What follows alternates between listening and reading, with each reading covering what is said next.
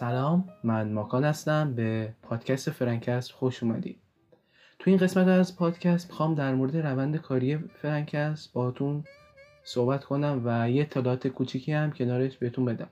همین اول کاری یه خبر خوبی براتون دارم اینه که دیگه فرانکست یک پادکست اختصاصی نیست که فقط من صحبت کنم داخلش. دیگه از الان می‌تونم بگم فرانکست یک تیمه چون دوستای خوب و عزیزم که یه سه چهار نفری بودن گفتن ما می‌خوایم بهت ملحق شیم و منم قبول کردم و اینا و به چند نفرم پیام دادم اونا هم قبول کردن که یه تیم بزنیم و دیگه از این به بعد فرانکست یه تیم به حساب میشه که در مورد هر چیزی که تجربه کردیم هر چیزی که به ذهنمون می‌رسه هر ایده که داریم هر فیلمی که دیدیم مثلا معرفی فیلم داشته باشیم آخر هفته بیایم یه سریالی رو نقد کنیم. با بچه ها در مورد کامیک بوک مثل بتمن گپ بزنیم و از اینجور چیزا.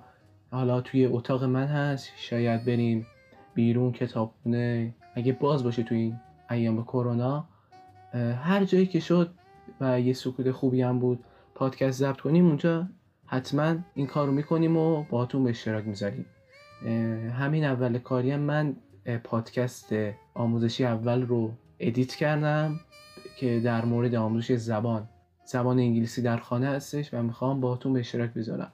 دیگه حرفی برای گفتن ندارم. فقط من در داخل توضیحات این پادکست لینک کانال رو می‌ذارم. حتما ما رو دنبال کنید چون اونجا قرار پستای خیلی خوبی رو بذاریم.